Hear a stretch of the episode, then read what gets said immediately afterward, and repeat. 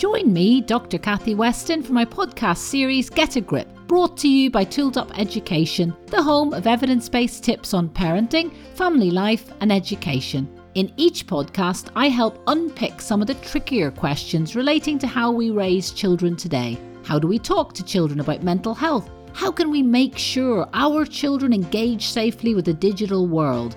Whose responsibility is the mental health education of our children, teachers or parents?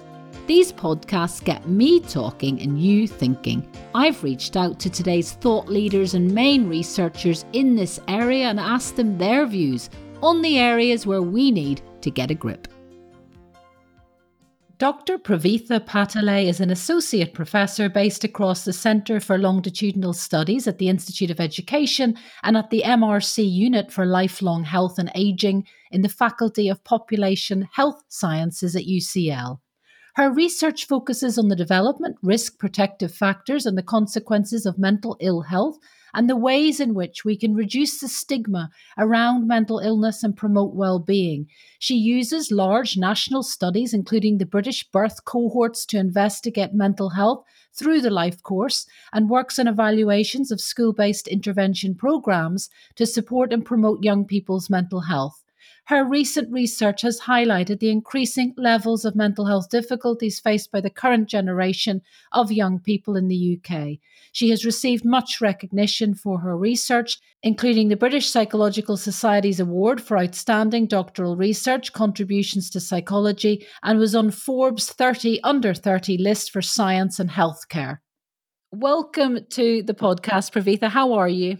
Not too bad. How are you? Very well. Thank you. Thank you so much for joining us today. Thank you for having me. Praveetha, tell us a little bit about your role for those listening. So I'm a researcher so, or an academic based at U C L in London. My research is mainly focused on mental health, but in the population. So I'm interested in everybody's mental health. And this is both sort of mental ill health and mental health difficulties, but also mental well-being. So how we have good mental health. And I study this population-based study, so I'm interested in what is the development of mental health across our lives, but also what are the risk and protective factors, and occasionally also study what are the consequences of poor mental health. So, for example, what are the consequences of mental health difficulties in adolescence for people's outcomes as adults? That's my role. So a very, very important role. And tell us, you just mentioned mental ill health, mental difficulties, well-being. Sometimes the language around mental health can be terribly complex for onlookers. And we we sort of get confused as to what we mean by mental ill health or what the difference is between mental health and well-being. Could you say a little bit about that? Yeah. So I think mental health is everything, as in it's both ill health and well-being. And this is how it's reflected in how, for example, the W H O defines health, which is not just the absence of disease, but also good health. So I think for mental health, that means mental health includes mental ill health, so difficulties. And this can be, we can consider this on a spectrum. So everybody has some levels of difficulties. And then you have people who have very severe difficulties, which you could consider as being mental health disorders. And I think mental good mental health is when you have sort of, so people, when they think about well-being, they think about happiness, but also flourishing. So, you know, doing well, having a meaningful life and thinking your life is worthwhile, which is bigger than just not having symptoms. So I think it's important that when we use mental health, we remember that health includes both good and bad health. Because most people, I think, use the word mental health to mean mental illness. But I think it's important not to conflate health as being only the absence of illness. And is well-being then a consequence of good mental health? I think well-being is good mental health. So, or at least mental well-being. I think, again, well-being is a broader concept. You can consider, for example, that well-being can include wider things than mental health, including sort of, you know, economic security and food and shelter and good relationships. And but I think mental well-being is good mental health, at least in the way I use it. And obviously, Praveetha, the, your area of research is absolutely at the forefront of everyone's minds and concerns, certainly post-pandemic, but equally before the pandemic, we were all very concerned about mental health issues among children and young people. I just wanted to refer to something very recently, a study that was done in twenty twenty-one by Vasileva, who showed a staggering amount of diagnosable mental health issues in young children. It was across eight countries. There were eighteen thousand children who were assessed as part of that meta-analysis, and a fifth of them, under seven, had diagnosable mental health issues. That was really quite shocking to me when I read that the other day. But equally, we've all known for a long time that half of all diagnosable psychiatric disorders, certainly in this country, occur before the age of fourteen. Can you just respond to those figures? And, and how do you respond to those figures? Does it, is it equally as shocking for you? Yes, as you said, we know that half of all diagnosable disorders occur before fourteen and more than seventy-five percent before adulthood. So we know that childhood and adolescence is a really important time, the first two decades, in setting us up and our mental health for the rest of our lives. I think the thing that these sort of numbers always remind me or sort of frustrate me is because that is not reflected in how we fund mental health services and mental health research. So if you think about mental health services, less than ten percent of the mental health service budget goes to child and adolescent mental health. So we really have set up a system where we know this is the case. We've known for a long time about this half of all difficulties by fourteen and, you know, more than three-fourths before adulthood. But we still primarily fund adult mental health services, and all the support is focused on sort of intervening in adulthood after the problems have not only become more serious, but have been around for a long time. So, and the frustration is that that is a very inefficient and non-optimal way to do it, because we also know from lots of research, but also this sort of idea of early intervention, not just early in the life course, but also early in the course of the disease or difficulties. So it's just easier and better to help young people when difficulties start, rather than letting them get entrenched and, you know, young people struggling for many years and then trying to help them when they're adults. And it's also just better for the young person's outcomes and for society, I think, if we could help more people earlier rather than waiting until they were adults. Well, it makes total sense. So there's definitely a funding gap that needs to be addressed, which I think all mental health researchers have been talking about for quite a long time. But as a country, you know, I want to talk about how we can intervene collectively earlier to prevent the onset of mental health disorders. And I want to talk about at family level. So I think that in my work, I often realize that parents aren't often aware that their own mental health is highly correlated with children's mental health. What can we learn from your work about what we need to be doing at family level other than um, raise awareness? What are the things that can happen at home to ring fence children's good mental health? And what are the protective factors that families need to be most aware of? Oh, there's many things there. So can I start with answering the question around just thinking about prevention? So thinking about prevention, I think one of the issues with prevention is that if it is working well, you don't see it, right? So if we had good preventative approaches and universal interventions, it's harder to measure the bad things that didn't happen. So it's always harder to make the case for prevention with policymakers.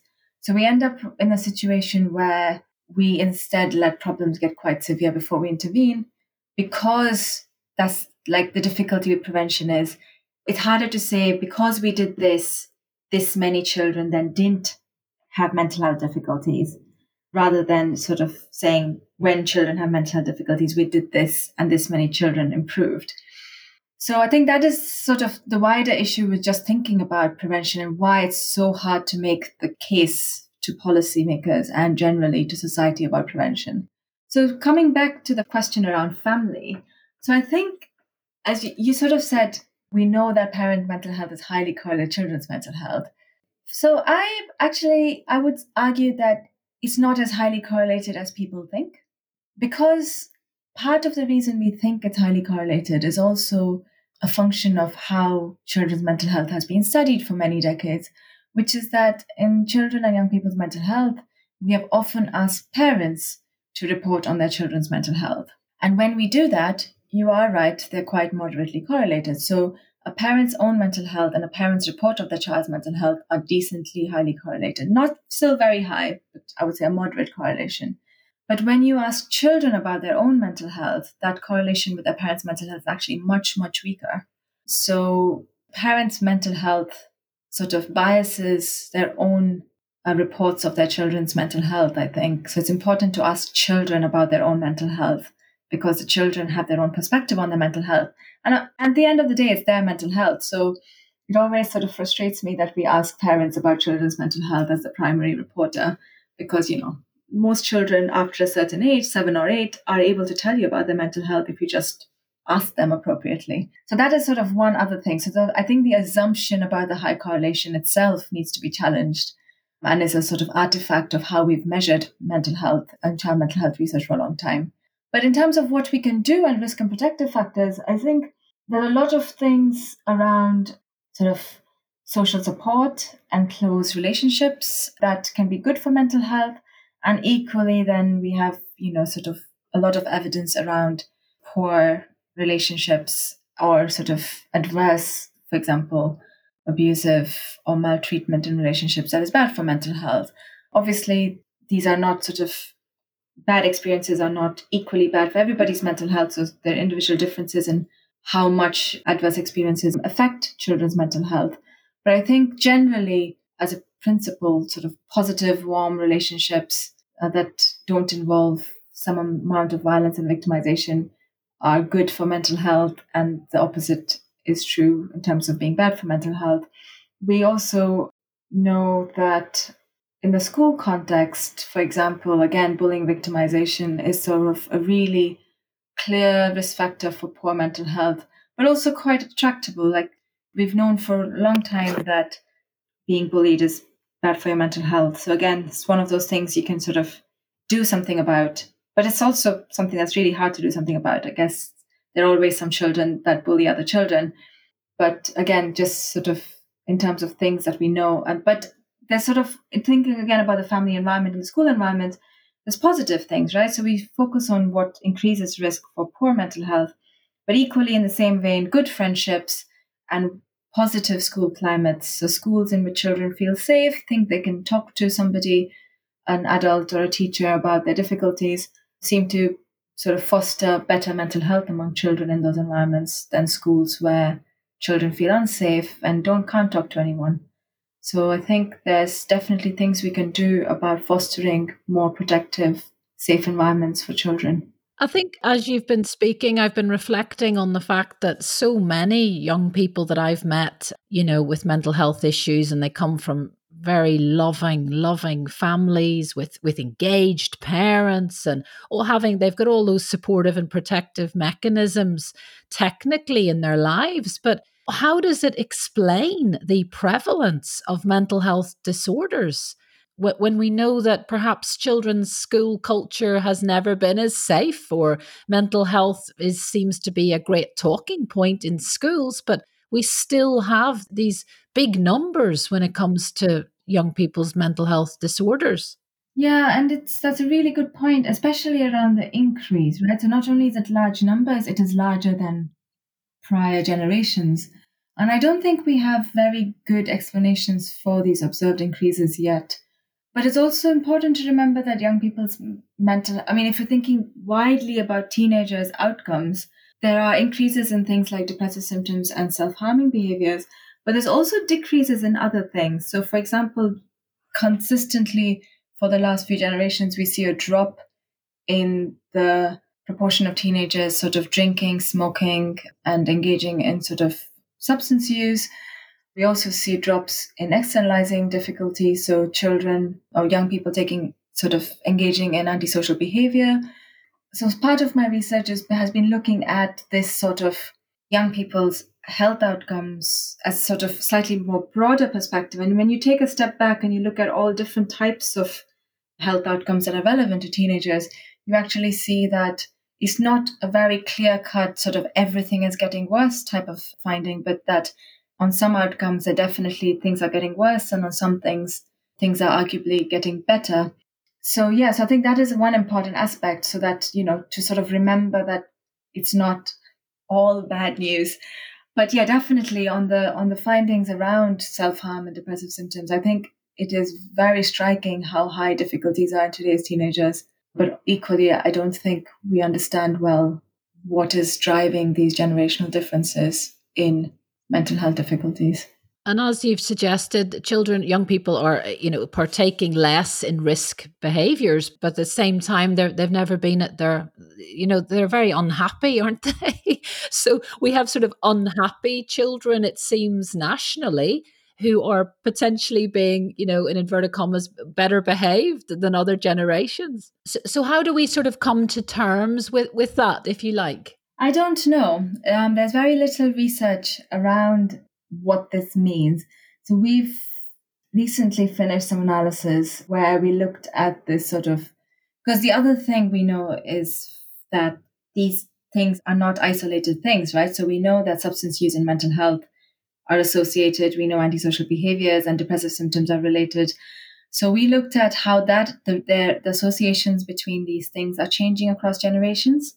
So this is work with Susie Gage, who's a researcher at Liverpool, and we've been working closely on sort of on trying to understand not only how these things are changing across generations, but how their associations are changing across generations. And the interesting finding from that research so far has been that as, for example, substance use has been decreasing in teenagers across time, that decrease is not similar across young people with different levels of mental health difficulties. So in other words, that decrease has been more pronounced in children without mental health difficulties, with the result that in today's teenagers, these sort of substance use and mental health difficulties are more likely to cluster. So if anything, more adverse outcomes. So, and this is not just true for substance use and mental health difficulties, but also for higher B M I and mental health difficulties. So essentially, what the findings suggest is that more adverse things or more adverse health outcomes seem to be co-occurring more today than, for example, ten years ago, which is also interesting because it suggests that risk factors for future health and economic outcomes are clustering. So we need to not only think about support for any one of these difficulties, but also how we consider them jointly. Because again, health, you know, doesn't work in silos. So your physical health and your mental health are related, you know, substance use and mental health are related. So I think it's sort of important to remember that all aspects of children's health are related, and we have to think about ways of sort of improving children's health across the piece. And to think much more holistically about their sort of life, quality of life, life trajectory, their their health is not just sort of silo, thinking about different silos. And, exactly. Yeah, thinking about the whole child, really. Yes, and, and a good example of that is sleep. So one of the other things we find is that uh, children in this generation seem to be sleeping less than in prior generations. So more children don't meet the criteria, the sort of recommended guidelines of seven to nine hours of sleep a night than in prior generations. And sleep, I think, has consequences for all aspects of your health, but also, you know, not only your health, but also your sort of focus and concentration in school. So I think we have to think about the whole child and all aspects rather than any of them in isolation to help understand what's happening. And I think parents are always taken aback by the research evidence around the relationship between sleep deprivation and poor mental health, because I think this area of sleep, it brings in all sorts of issues, parenting styles, you know, getting your child to sleep, the relationship that children have with digital technology. It's an interesting area, isn't it? It opens up a greater discussion about a whole host of other things that are going on in children's contemporary lives. Yeah, that's that's uh, interesting. And the other thing to also remember is that not only children's mental health is getting worse, the parents' mental health is getting worse as well. So if you compare the parents of today's generation of teenagers or children to my generation of parents, then you sort of really see differences. So it, it, mental health difficulties are not just getting worse in every subsequent generation of children, they also are getting worse in every subsequent generation of parents. So if you compare parents from the eighties or nineties to parents from the sixties. So I, th- I think it's also important to remember that as a society, we all seem to be struggling more with our mental health and be more stressed. So I think that is also something that we forget when we talk about children's mental health, that it's not just children's mental health that's getting worse, it's everybody's mental health that's getting worse. And children are the tail end of that. So they are the generation that seem to have the worst mental health difficulties. But um, I think that's another important consideration, especially because, as you said, everybody's mental health affects everybody else's mental health. So if, if as a society, we're all, all our mental health is getting worse, then I think that will have knock-on effects that we see in children's mental health outcomes. And one of the things that's striking is that, I mean, as a society, we're always talking about mental health now. So I'm always surprised, you know, a little bit that we, we're still talking about it being stigmatized, because every child, every child in every primary school can tell you it's good to talk about your feelings. But at the same time, we do, we we know that teenagers are not asking for help. They're not seeking help when they really need it. So there seems to be some sort of gap between the awareness that it's good to talk about mental health, but the actual help seeking isn't there. Is that accurate? Yes, but also I think, I'm not sure it's true that everybody's happy to talk about it. And I think an easy way to think about this is think about the hypothetical scenario in which you woke up one morning and you had the flu. Most adults or children would be quite happy to ring their bosses or teachers or schools or whoever it is and say, look, I, I'm really ill, I'm not going to come in today.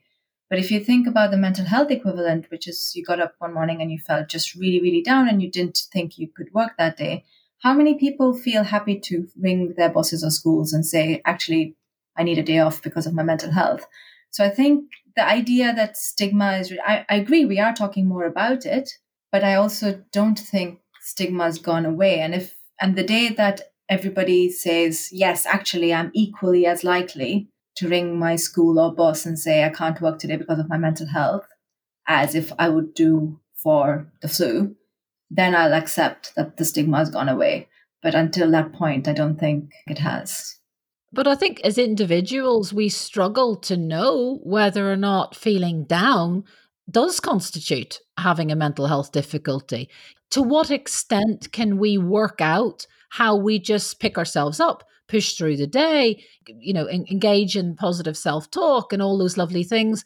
Or how do we know that we are not able to work that day because of how we're feeling? I think that's quite a difficult judgment call for people to make. Yeah, but I think it's the same for the flu. I think you just feel bad, so you can't work. Whereas for mental health, it should be the same in that you shouldn't need to know whether that is diagnosis level difficulties or not. I think if you don't feel you can work, then you can't work. So I think the problem, I guess, with mental health difficulties is this idea around when on the spectrum do difficulties become illness. But I think that is true for many non-mental health difficulties as well. And I think you can think about diagnoses and disorders and all these things. But I think at the end of the day, it's if you feel you can't work or if you feel you need help, you need help, irrespective of what your score on some checklist might tell you or otherwise. But I think going back to your point around help seeking, I think one issue is around help seeking. But I guess the assumption is that the help seeking has to be formal. As in, so in the way sort of you asked the question, I think the question is, are young people seeking help from mental health services or formal sources of support? But I think with mental health or with any sort of difficulties, the whole range of people and sources of help can be very wide. And we should appreciate that it's a very wide spectrum of sources that could be helpful.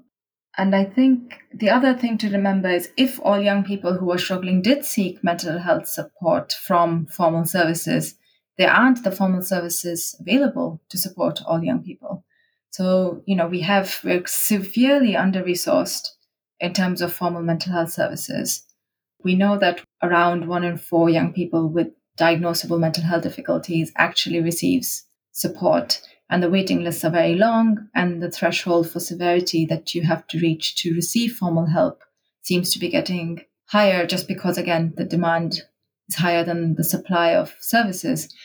So I think it's important for us to think about help seeking and support in a broader sense, because the capacity in the mental health services just isn't there, even if all young people wanted to get help. And I think it's even worse if young people wanted help and tried to get help, and then the system couldn't give them the support they were requesting, which is often the case with a long waiting list.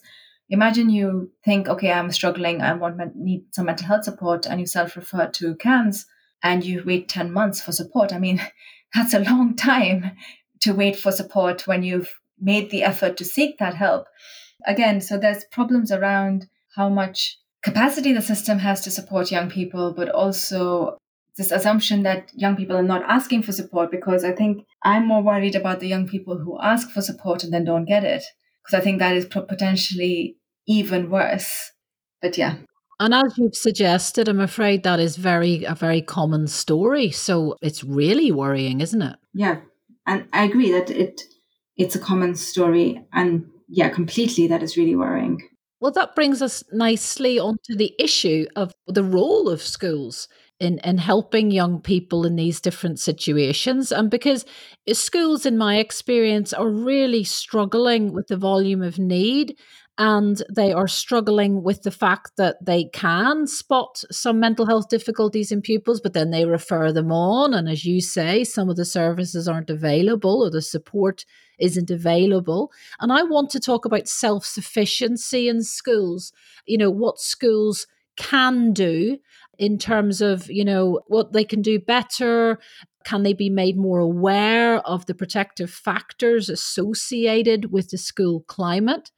So let's talk about the, a lovely piece of research I think you did last year on school characteristics and mental health. I know that you looked at data from over six hundred primary schools to see how mental health varied across settings. And one of the very interesting things that I read in that um, article was you have said the school climate and having an adult that children can trust and feel safe with explains thirty to fifty percent of school variance in children's mental health outcomes.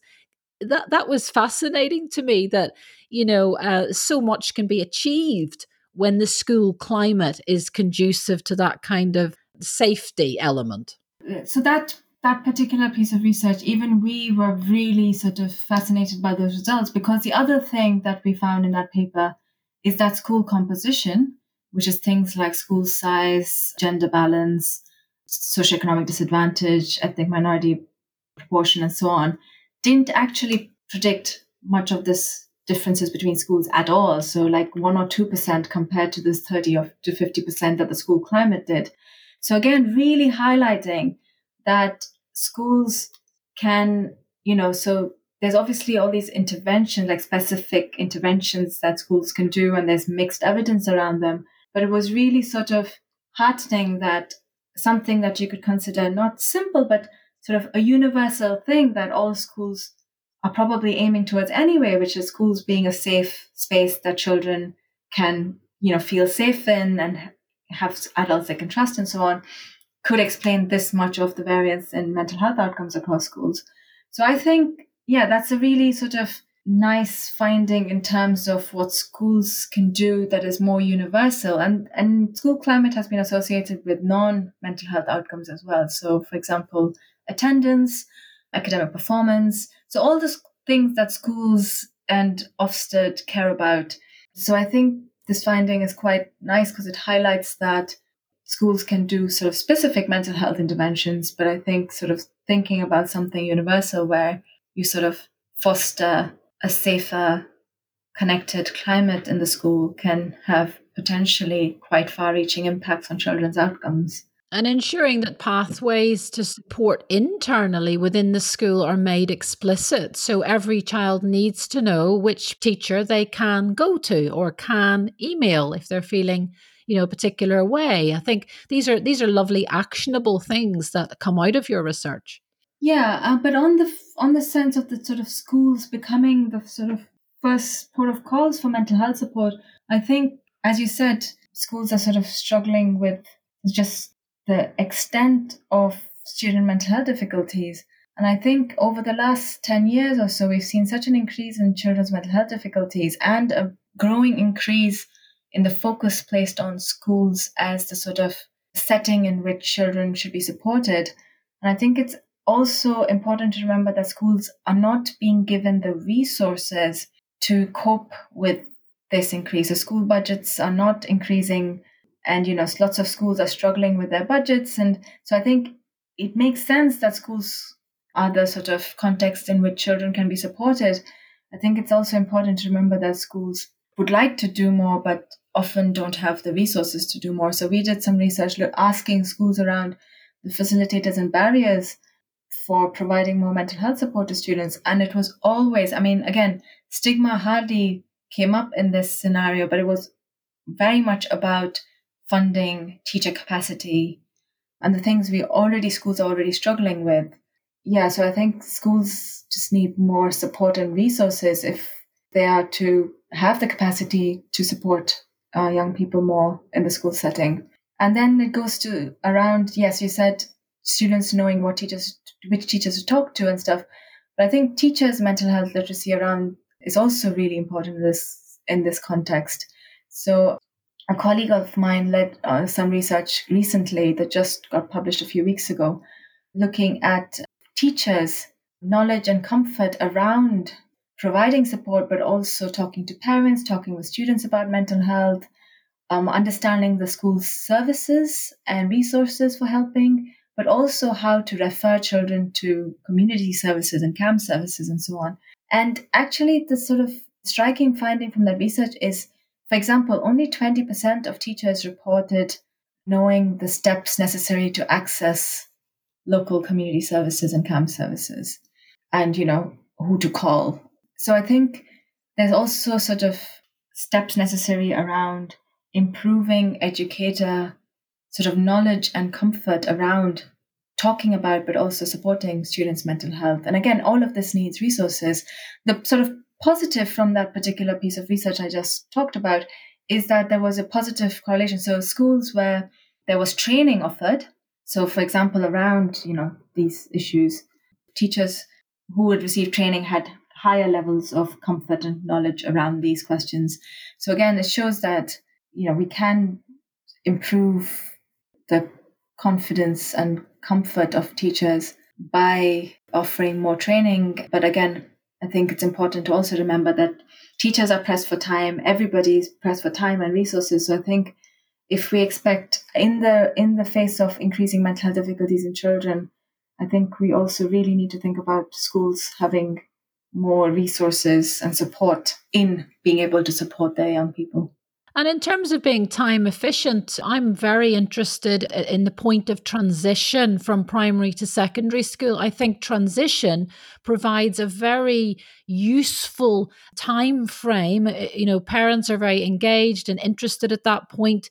Detecting early mental distress could potentially be done at that point much more easily. Is that something that you would agree with? Yes, um, but equally, I would probably say all the time. Again, transition is obviously usually at a very particular age group for most children before as they're entering year seven.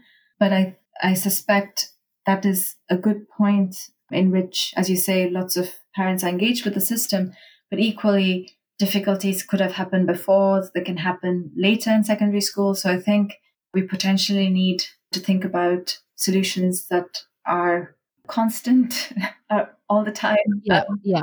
Well, that, that brings us to the point that I'm always asked this question. Schools want to assess children's mental health and well-being throughout their school career.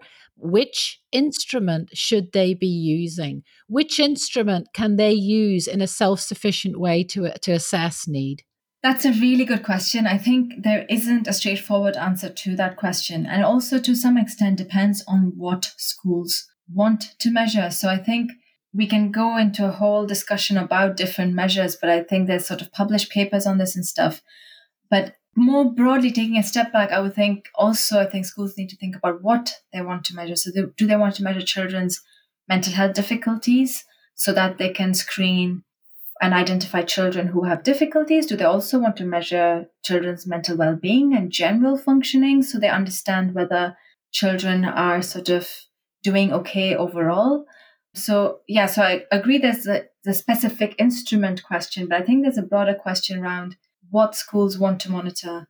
And then obviously the question around what is the least burdensome way to do this. Obviously, it's not ideal to ask children to complete tons of questionnaires all the time because that increases burden both for the school and for children. So I think, yeah, it's, it, it's sensible to try and pick pick one or two things that are not very burdensome. But I think there is no, we don't have an answer for what that best measure might be. If they did want to focus on mental health difficulties and they wanted to spot red flags early, would there be a specific survey that you would consider schools would be able to use easily? I think there are a few options out there at the moment. I'm not particularly sort of involved in any of the options available out there, so I can't speak to the specifics of them and which might be better, but there are a few sort of different options out there for batteries of measures that schools could potentially use. For example, I think the Anna Freud Center Schools Network has a set of measures that schools can use to spot difficulties. And of course, when difficulties are spotted, it's, as you say, what happens next and uh, how can schools create pathways or systems that are going to actually support children holistically? Uh, one of the things that seems to be within the psychological literature is the benefit of peer-led interventions. They sound terribly interesting. It's quite exciting, that whole literature around these peer-led interventions and how young people have the power to create their own support systems internally within schools and have that sort of agency given to them to, to really make a difference. Is that something you would agree with? Yes, yeah, so I agree with you that it's a really interesting area of research, and we've done some work looking at uh, peer-led interventions as well. And in example we looked at, which was around mental health literacy and help seeking, we did see that it seemed to be working and helpful. I think all different options should be considered and pursued because, again, the other thing to remember is that different things work for different people. So there will be young people for whom sort of support coming from the peer system might be more effective or acceptable than coming from, I don't know, adults or formal mental health services, whereas for other children that might not be the case. So I think all different solutions being on the table is a good thing because for different people, different solutions will work better. So it's about having a sort of a diversity of approaches in a school setting and really innovating and finding out what works and having children sort of participate in, in the sort of the evaluation of that, even if it's informally. And Praveetha, can we talk a little bit about the barriers? You mentioned earlier barriers to seeking help. What do you think is going on there from a sort of a, a, a young person's perspective in your experience? Actually, I, I'm trying to think. We've done much more work thinking about the barriers to providing support in schools. I actually have not done research myself looking at barriers to seeking help in young people. However, I think in terms of formal mental health services, I think one of the things to also remember is that there are inequalities in who accesses formal mental health support, both by things like socioeconomic advantage and disadvantage and ethnicity. So, for example, we've done research looking at ethnic inequalities or differences in how people receive CAMHS services. And there are sort of differences by ethnic groups in access to mental health services. And I think for good reason. I mean, some of this might reflect different levels of stigma in different ethnic minority groups. But also, uh, it's important to remember that historic, there's sort of large historic biases in how mental health disorders were diagnosed. I mean, probably not, not just historic as well. And so I think where people are not keen to access formal sources of support, there's probably good reasons for this reluctance. I think it's important to understand. And again, this is another reason why sort of community-based approaches like in schools and in local communities are really important, because not only are formal mental health services not necessarily accessed by everyone, they're not necessarily helpful for everyone, but there are also sections of society who are more reluctant to access them for reasons around sort of bias and discrimination in the system. So I think, again, thinking about barriers more, not only on individual level around people's fears and emotions, but also around sort of structural levels of, you know, structural discrimination and systems is also important. And it's important to be sort of, in general terms, sensitive to why people may not want to go to particular services, and, and they may want to seek support in other ways. I think so. I think with support, especially for mental health difficulties, the support is only, you have to be comfortable and trust the support you're getting to benefit from it. So I think the one size fits all definitely doesn't work, and it might work for a broken arm, but I don't think it works for mental health difficulties, because you're not going to benefit from support if it's not the support you feel comfortable getting and, you know, the support that you want to be getting. Yes, that's that's fascinating. In the last ten minutes of the interview, I want to ask you some questions that I've always wanted to ask you, if that's okay, and things that I'm often asked. I just wanted to know what your view is on schools and exam pressure contributing to children's anxiety and poor mental health. It's a sort of a view that is really, it, it quite gains momentum seasonally in this country. But we talked about exams putting pressure on young people for so long, then the exams were cancelled and suddenly they were saying that not having the exams was equally putting pressure on children. So I couldn't miss the opportunity to ask you about that. I'm going to sort of be cheeky and slightly sidestep the question, but I think instead of worrying about exams itself, I think we should think about why we get stressed about exams. So I think part of the reason, as we see sort of increasing generational inequalities and the importance of exams, and then hence sort of what the exams allow you to do. So, so the exams are like a gateway to opportunities later in life, both in terms of economic and education opportunities. And I think the fact that we live in a society where to achieve some level of economic stability, you need to pass these gateway exams, I think that is part of the problem as well. So I, I suspect, and there is some really nice evidence around this, that in countries where there is a better social net and more sort of economic security for all adults, that sort of the stress around exams is less, because it isn't like doing well or less well in these exams is going to sort of determine your entire future economic prospects.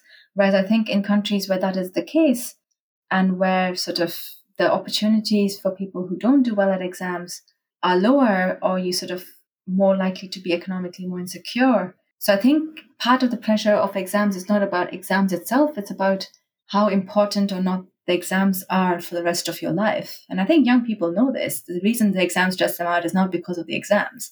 It's because of the realization that the exams can matter a lot.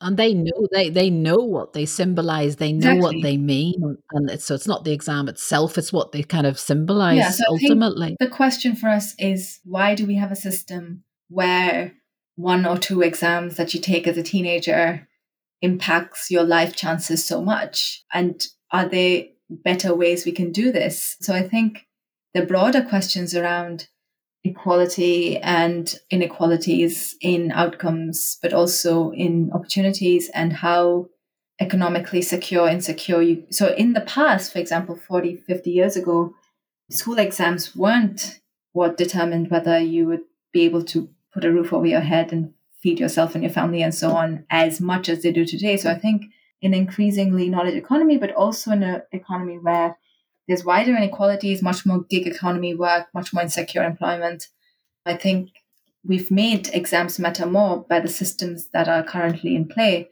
and hence the exams stress people out more. So Yeah, so, so young people being stressed about exams is really a reflection of the enormous value that's placed on them as a society. Exactly. And I think thing for us to do is not to worry just about the exams, but to also worry about what kind of society we are becoming, where these exams matter so much, and whether we need to do something to change that rather than just worrying about changing the exams. Okay, thank you. And next question, it's a big one, but I can't, I'm desperate to ask it. Why are girls seemingly disproportionately affected by poor mental health? That seems to be they've got lower self-esteem, they suffer more from anxiety, rising depression. What's going on there? What's your sort of, I know we don't have long, but what sort of response can you give to that? I think that's a really good question. And it's a question I'm sort of really, really interested in and doing research around trying to answer. And so one of the things to sort of flag is that the gender gap, so the girls' worse mental health than boys, is not universally consistent. So it's not the same size across all countries. And I think that reflects potentially that it's not a given that girls have to have worse mental health. And obviously there's a whole scientific literature thinking about what explains the gender gap. And often people talk about potential biological reasons, although the evidence around this is not super clear, and obviously many, many different social reasons. So, for example, not only are there greater pressures on girls around, for example, various aspects, including their appearance and things, but also greater risks. So, as recent headlines around a survey that was conducted in Britain suggested, more than eighty-five percent of teen girls experience sexual harassment and unwanted sexual attention and advances. So I think the amount of sexual violence girls experience is many, many fold times the sort of sexual violence experienced by men or boys. So I think we also need to make society a safer place for girls. So girls have, you know, so essentially we live in a sexist society still, where I think lots of disadvantage and risks still are disproportionately felt by girls. And most young women will be able to tell you this, that, you know, walking on the street at night, girls worry about. So, you know, neighborhoods and our environment is just, if you constantly have to f- worry about your safety, I think that contributes to your mental health. And the gender gap is not a new thing. So it's always been there. So as young people are suffering from more higher levels of difficulties, it seems to be at similar levels in girls and boys, as in, so it's still disproportionately higher in girls, but increasing similarly, if that makes sense. So still double in girls and boys now, as, and it was ten years ago. So I think, I don't think things are happening that are increasing difficulties more for girls, but it's always been higher in girls. But partly I think that just also reflects that the world is just a more unsafe place for girls. And I think, again, to really answer the question around how we can make this better, I think there's lots of focus now on providing more support for girls. And again, I think that is the sort of intervening aspect. But I think the prevention aspect would be to make society a safer place for girls so that girls wouldn't have to have worse mental health difficulties in the first place, because the mental health difficulties just reflect a whole host of other risk factors that are in the environment. And it certainly does feel, I think it does feel that we're on the cusp of a change in terms of, you know, young women now are active participants in these movements. They don't, you know, enough is enough is a, is a sort of a motto of the moment, isn't it? And there does seem to be a willingness on the part of institutions and, you know, schools and, and parents to really sit up and pay attention to these, some of these bigger issues. I really hope that change is on its way. But I think, yeah, I, I really, really hope that's the case. But also, I was reading a report recently about how it's going to be another one hundred years before the gender gap in pay disappears or reduces. And then, I, you know, you feel sort of helpless all over again, because although more women do well at school, more of us go to university, we still get paid fifteen percent on average less. So I think there's massive sort of structural and societal things we need to sort of fix in terms of dealing with the gender gap in mental health. It's not just about mental health, it's about everything else, because everything else feeds into mental health. And that sort of brings us neatly back to what you said at the beginning, that mental health's almost about everything, isn't it? It's complex, and there are so many factors to consider, whether you're educating children or working with them or parenting them. Yeah, definitely. Mental health is such a complex issue with so many intersecting factors that I think, yeah, you're right, that to really think about how we improve the mental health of this generation and the next generation, we have to think about mental health support and specifically about mental health things. But I think we need to think about wider things like what priorities we have as a society and how we sort of make safer environments and all sorts of other things as well, to really start thinking about how we can all be mentally well. Well, Praveetha, thank you so much for joining me this morning. It's been a fascinating discussion, and all the very best with all the important and critical work and research that you're doing. Thank you. Thank you for having me. It was a really interesting chat. Thank you. This Get a Grip podcast is brought to you by Tooled Up Education, the home of evidence-based tips on parenting, family life and education. w w w dot tooled up education dot com. Parents and teachers in Tooled Up schools can also access notes accompanying each podcast, available to read and download from the Tooled Up site.